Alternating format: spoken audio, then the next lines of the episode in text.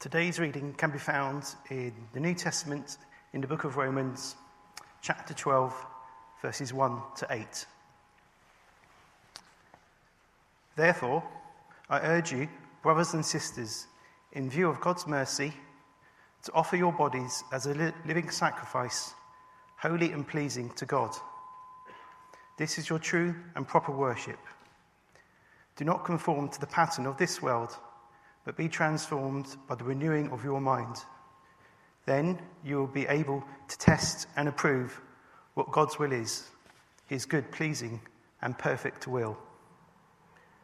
For by the grace given me, I say to every one of you, do not think of yourselves more highly than you ought, but rather think of yourselves with sober judgment in accordance with the faith God has distributed to each of you. For just as each of one of us has a body with many members, and these members do not all have the same function, so in Christ, though we are many, form one body, and each member belongs to all the others. We have different gifts according to the grace given to each of us. If your gift is prophesy, then prophesy in accordance with your faith. If it is serving, then serve. If it is teaching, then teach. If it is to encourage, then give encouragement. If it is giving, then give generously. If it is to lead, do it diligently. If it is to show mercy, do it cheerfully. This is the word of the Lord. Thanks be to God.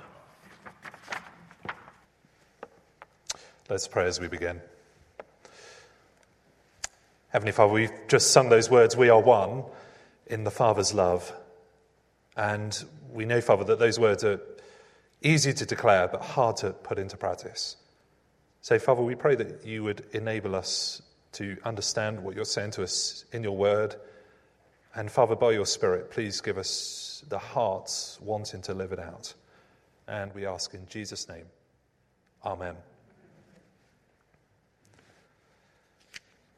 One of the most surprising things I've found as a parent with young children is just how children have got this amazing ability to determine what's fair and what's uh, equitable.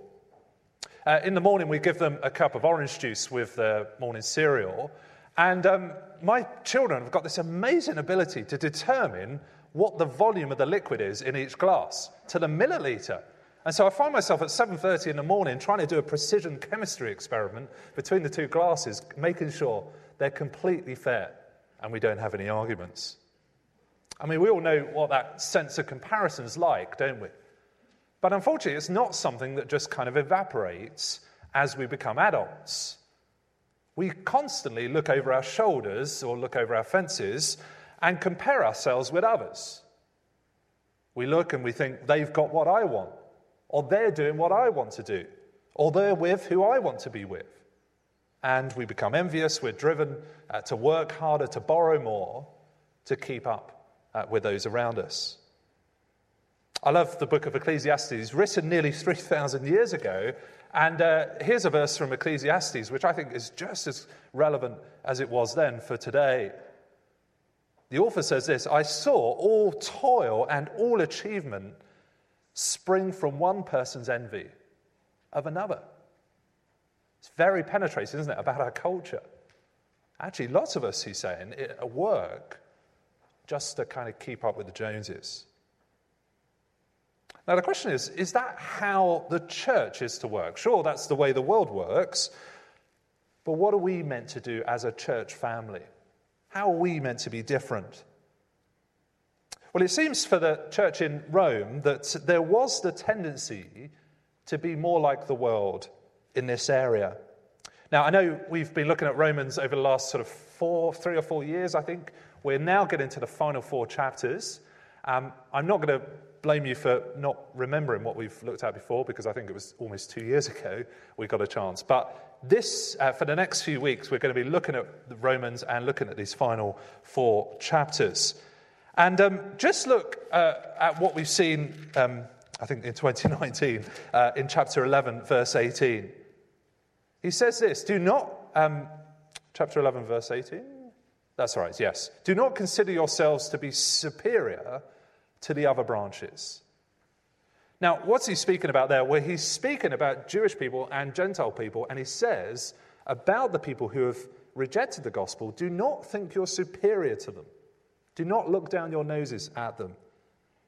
And a, a couple of pages over in chapter 14, verse 4, uh, which we're going to look at in a couple of weeks, he says this Who are you to judge someone else's servant? See, in chapter 14, we see that people are competing in the church, thinking, I've got a better faith than you. And Paul's saying, What are you doing? Who are you to look down at someone else? We all know the result of that type of thinking. It's in our offices, it's in our friendship groups. If you're at the top, you feel proud, you feel superior, you feel like you're the, the man or woman. But if you're at the bottom, you feel pretty worthless, pretty resentful, and you just don't want to go there. And actually, Paul says that the church is to have a far different mood music. It is not to live that way. The question is, though, how do we get there? Well, we see, first of all, here um, that change begins with worship. Secondly, change centers on the mind. And thirdly, change acts. See, first of all, change begins with worship. Now, I wonder what image comes into your head when I mention the word worship. I guess lots of us are thinking about songs, perhaps someone in a kind of worship concert, uh, perhaps elevating their hands. Or if we're more traditional, perhaps the cathedral with the organ blaring and the incense doing whatever incense does, flowing. But actually, Paul gives a far different explanation of worship. Look at verse 1 uh, with me. He says this Therefore, I urge you, brothers and sisters, in view of God's mercy, to offer your bodies as living sacrifices, holy and pleasing to God. This is your spiritual act of worship. Notice he's not speaking about kind of singing, he's speaking about giving your bodies. And when he talks about bodies, he doesn't mean just the kind of flesh bit of us, he means our whole selves. And you'll notice the image he uses. He talks about sacrifices. Now, he doesn't mean by that that we kind of um, need to kind of end our lives or anything like that, but he's talking about uh, the, the Old Testament sacrifices. See, when they were to be sacrifices, they were considered holy, set apart for God. And Paul says, look, the moment you become a Christian, your whole life goes into a different category. It's set apart for God's service, for his holiness. Now, maybe that doesn't sound very enticing, or maybe we think to ourselves, um, what does that look like? But notice how he describes this. He describes it as worship. It's a strange way of describing it, isn't it? Why does he go for worship? Well, as we see in Romans, everything is actually about worship. Worship isn't just a kind of religious idea, it's not something we just do in church. Uh, see, worship happens every Saturday. It happens at Old Trafford, it happens at the Emirates, it happens at the Kop. See, what do you do when you see someone score a goal in the right net? Well, you lift up your arms, you sing, you praise, or at least we used to before COVID. And that's what we're doing. We're giving worth to the talent we're seeing on display. That's all worship means, to give worth to something. And Paul says, actually, when he's diagnosing the big problem with our world, he says, actually, it's a worship problem. See, look over the page back to chapter 1, verse 24. He says this Therefore, God gave them over in the sinful desires of their hearts to sexual impurity for the degrading of their bodies with one another. They exchanged the truth about God for a lie and worshipped and served the created things rather than the Creator who is forever praised. Amen. So you see the big problem, if we just have that verse back on. The big problem with our world is a worship problem. Verse 25, there's been a big exchange. The whole world's gone topsy turvy as the creation has gone above the creator. See, worship is the problem. He does talk about sins, but actually, before he gets to sins, he says worship is the cause. And actually, if you think about that, you know that's the case, don't you? If you worship your career, if your whole identity is tied to your career, well, what happens when someone's promoted over you? Well, then you start to envy. You might plot your revenge. See, that results in sin. Or if your whole motivation is approval, what people think of you, well, you'll be tempted to lie.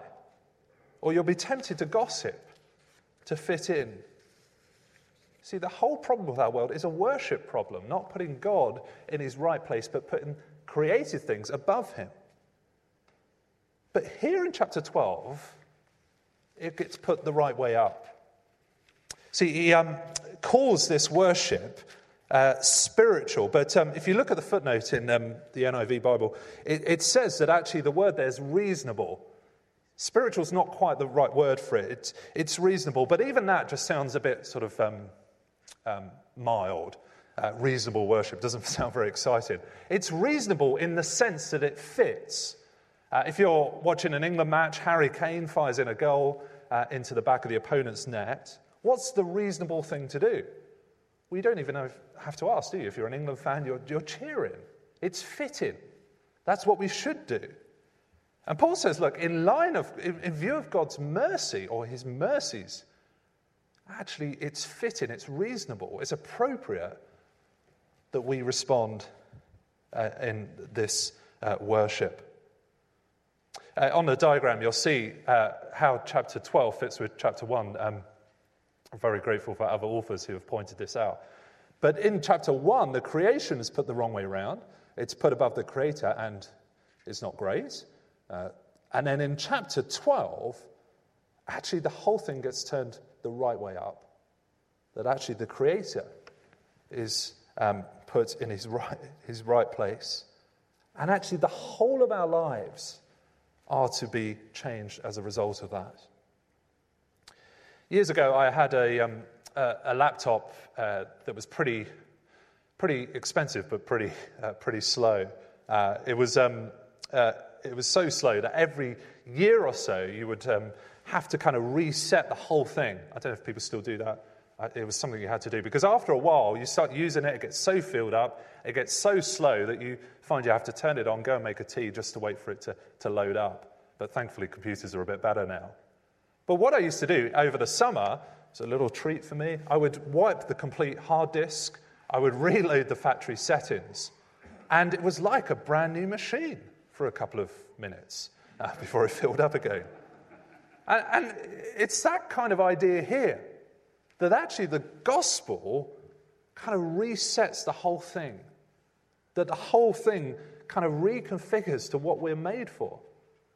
See, you and me are not made to worship the creation. It ends badly when we put things like career and relationships in the prime place in our lives. But actually, God in the gospel transforms us so that actually we become what we were designed to be. And I wonder if we see that because as evangelicals, I'm, I'm happy about this, but we, we emphasize, don't we, the gospel that God has entered into our world in the Lord Jesus to save us. And that is completely true and it's completely wonderful. And Paul devotes chapters 1 to 11 to declare that truth. But we mustn't forget that there's chapters 12 to 16 as well, that having now done that, actually that's to trickle into all areas of our lives, our desires, our emotions, the things we live for, the things we pay for, everything. Our whole lives is, is changed. So we're designed to worship as we were made. Now, that probably sounds a bit sort of vast, doesn't it? I mean, how are we to do that? Well, secondly, Paul focuses uh, this change uh, on the mind. Have a look at verse 2. See what he says. Do not conform any longer to the pattern of this world but be transformed by the renewing of your mind. Then you'll be able to test and approve what God's will is, his good, pleasing, and perfect will. Now, when he speaks about God's will there, he's not speaking about our kind of um, what's God's will for my career, what's God's will for my relationship, or what house I should buy, or what I should watch on the telly. He's talking about what's good, what's appropriate, what's right worship. And Paul says that actually we get that will that we get that right worship in our minds. And notice what he says do not be conformed any longer to the pattern of this world, but be transformed. Now, when he says the word world, sorry if this, this is a little bit heavy, but we'll, we'll, come up for air in a moment. When he says world, it's the word age, in fact. And Paul in chapter 13 shows us that actually Christians live in an overlap of ages. Have a look at chapter 13, verse 12. He says, The night is nearly over, the day is almost here. Now, he's not saying I'm writing at dawn, he's saying that Christians live like it's dawn. It's the night is coming to an end, the day is almost here, and we live in that overlap of ages. And it's so easy in that overlap of ages, isn't it, to take our cue from what the world is saying, what the world believes, and what the principles of the world are. But Paul says we need to have our mood music set by this new age that God has brought in in the gospel. One of the things I love about St. Mary's is the fact that we're all from different church backgrounds. Uh, there are those of us who are Anglicans, but there are also Baptists and Independents and Methodists and Pentecostals. And I'm so sorry if I've left your group out. Uh, but uh, what we might term those kind of groups that we would have said um, in, in old fashioned language, we might, term, uh, might have termed them nonconformists. But actually, all of us are nonconformists, aren't we? It's not just the uh, non Anglicans. Even the Anglicans are nonconformists because we're not to conform to this world, but to be renewed in our minds. Now, what does this look like? What does this mean? Well, when Paul talks about the mind, he's not just talking about the thinking part of us, he's speaking about the inner self. See, the mind in the Bible is like the parliament for the body that actually all our desires, all our decisions come from inside. And so, what Paul says here is that change doesn't ultimately happen outward in, but inward out, as we apply the gospel to our lives, as we're renewed in our minds. Now, this is a trivial example, but, um, but it's the only one I can think of in the time. But when I was at university, I used to live on a diet of hot dog sausages every single day. Uh, they were 20p a can, as the Smart Price hot dog sausages, and you could, uh, there were eight of them. You could lay them out on a plate, uh, you could microwave them, you could put the bread and make the sandwich on your hand, and so you could just wipe the plate and put it back in the cupboard after you finished. um,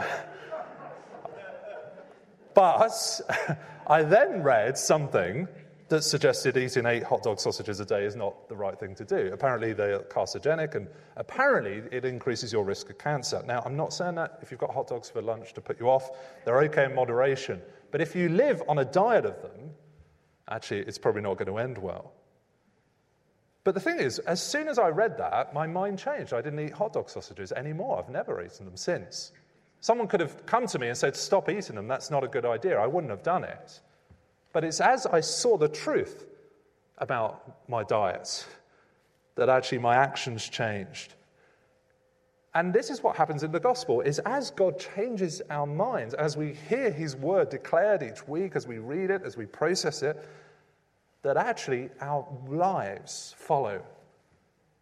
See, the big focus is not on just being seen to do the right thing. Actually, it's on God changing us through the gospel. And what is it he is changing in us? Well, verse 3 gives us the answer. He says, For by the grace that is given to me, I say to every one of you, do not think of yourselves more highly than you ought, but rather think of yourself with sober judgment, in accordance with the measure of faith God has given you. Now, I did say we're going to come up for air, but not just yet. Um, because when he says think there, he means how we perceive ourselves. And when he talks about the measure of faith, he's talking about measure as in like a tape measure. We take a tape measure out, don't we, to see how tall we are. You may guess that I'm seven foot, you may guess I'm eight foot, but it's as we take the measure out, you'll see that I'm six foot five. And Paul is saying that all of us need to measure our Christian lives against the measure of faith. See, faith is the great leveler, isn't it? In chapter 3, uh, he says, No one is righteous, no one is good, no one has sought God. All have turned away. See, all of us are in the same category. God scans the whole of humanity, and there's not a single one who seeks after him. But the wonderful thing is, the Lord Jesus has stepped in to our world. He has lived that life seeking after God, and He has died in our place, so that now we may be considered with Him righteous in God's sight. And faith is the declaration that that is true. Uh, some people say faith is the empty hand which grasps onto the gospel. We've got nothing to boast in in ourselves, but it's God's pure mercy. Now, that doesn't mean we go around kind of um, thinking we're really worthless and really useless, uh, because that's not what faith does. Faith uh, gets us to see we've got no strength in ourselves, but it does get us to see God's wonderful grace in the Lord Jesus. But it does mean that we never sort of sit on our own podiums thinking we're better than we are. Uh, Christopher Ash has written a book on Romans. Absolutely fantastic. It's worth getting. Uh, it's two volumes, and uh, it looks very short, but it's packed with um, incredible insights.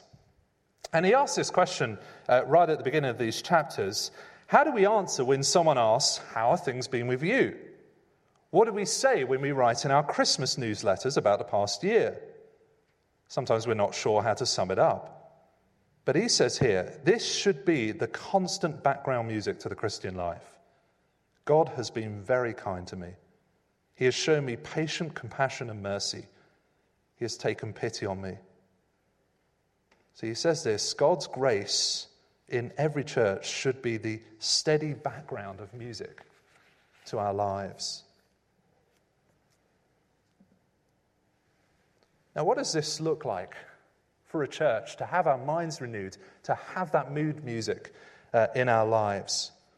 Well, Paul gets on to um, what that looks like in, these, uh, in what follows. So, uh, over the next few weeks, uh, he sets out what, uh, what he establishes in verses 1 and 2. Verses 1 and 2 are like the headline for this whole section. But he does go on to one important place uh, in our passage today. He goes on to spiritual gifts in verse 6. He speaks about prophecy and service and encouragement and contributing to needs. Now, one of the big questions I've had as I've been prepping this is thinking, this feels like a different sermon.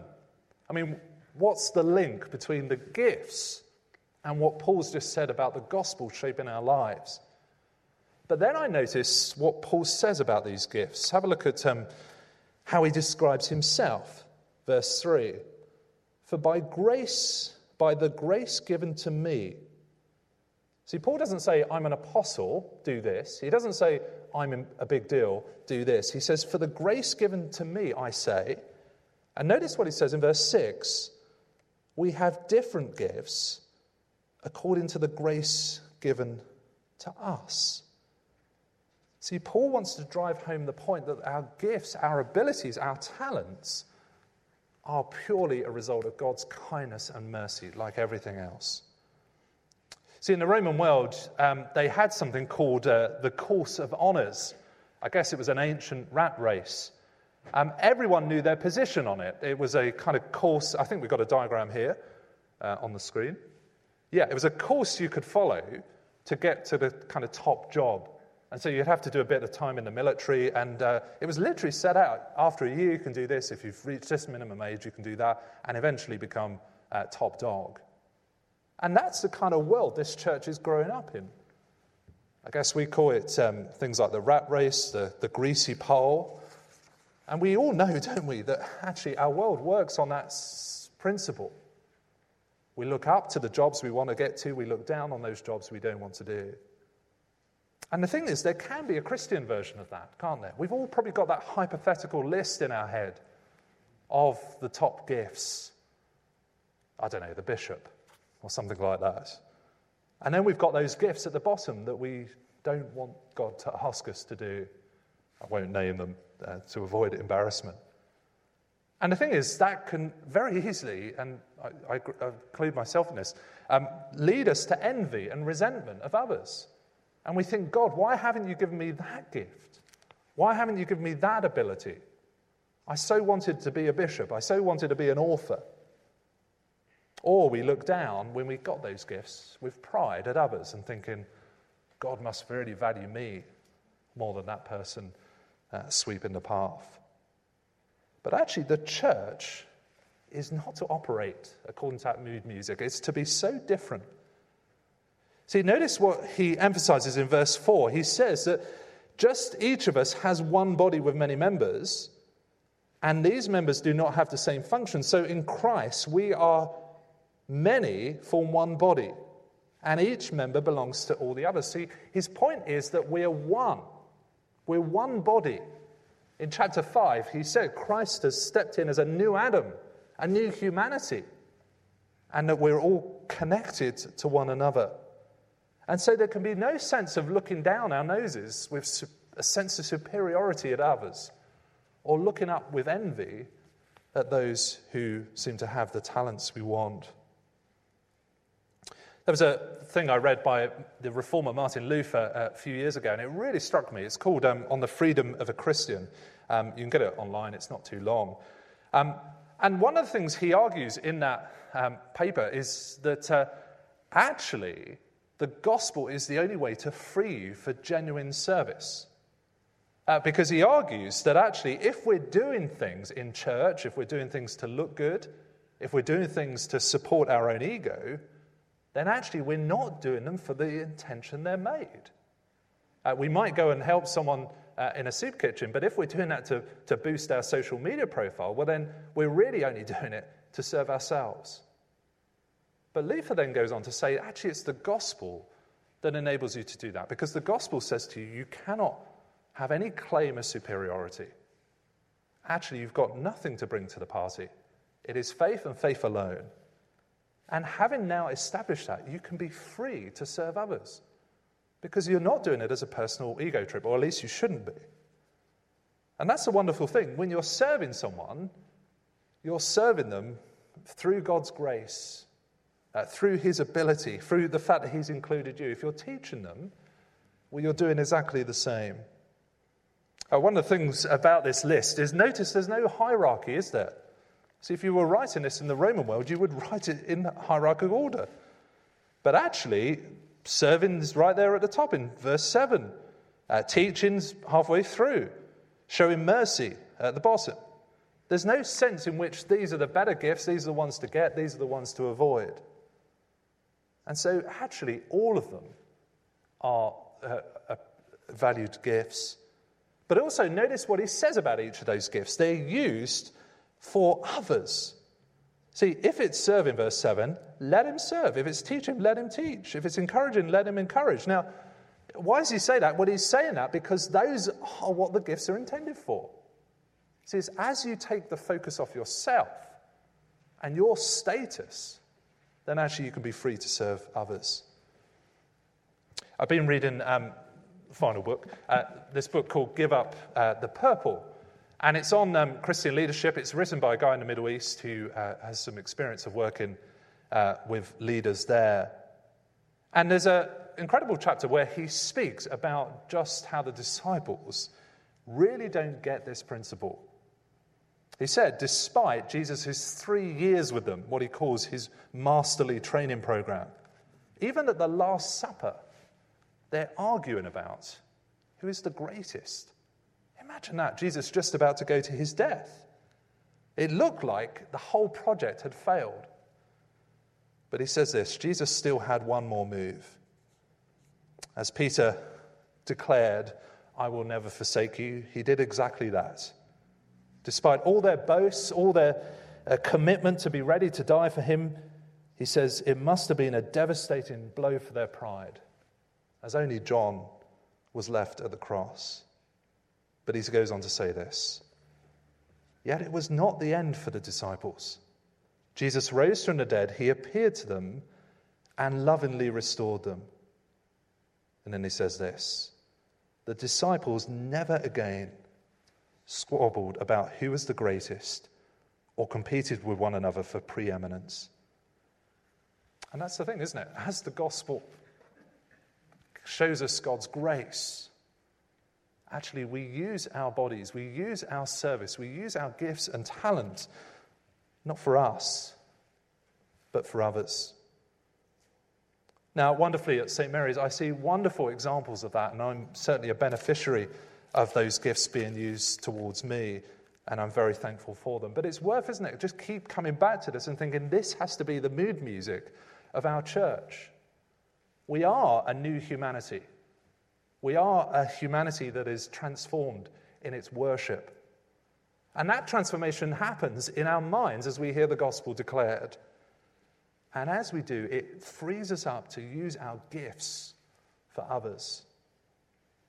I guess there's some of us who perhaps come into church feeling quite proud, and there'll be others of us who come into church feeling quite useless. And probably we've all felt a combination of the two. But both, in fact, make the same mistake because both focus on me and how I'm perceived. But Paul takes the focus off of us and focuses on the Lord Jesus and concentrates on what he has done for us. Let's pray.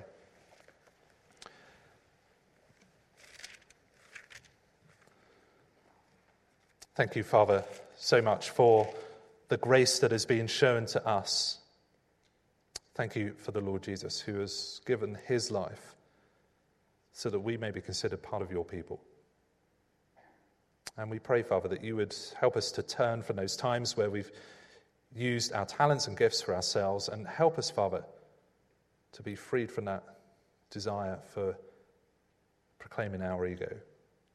Thank you, Father, for your grace and compassion. We pray that you would help each one of us to let that trickle down into our service of others.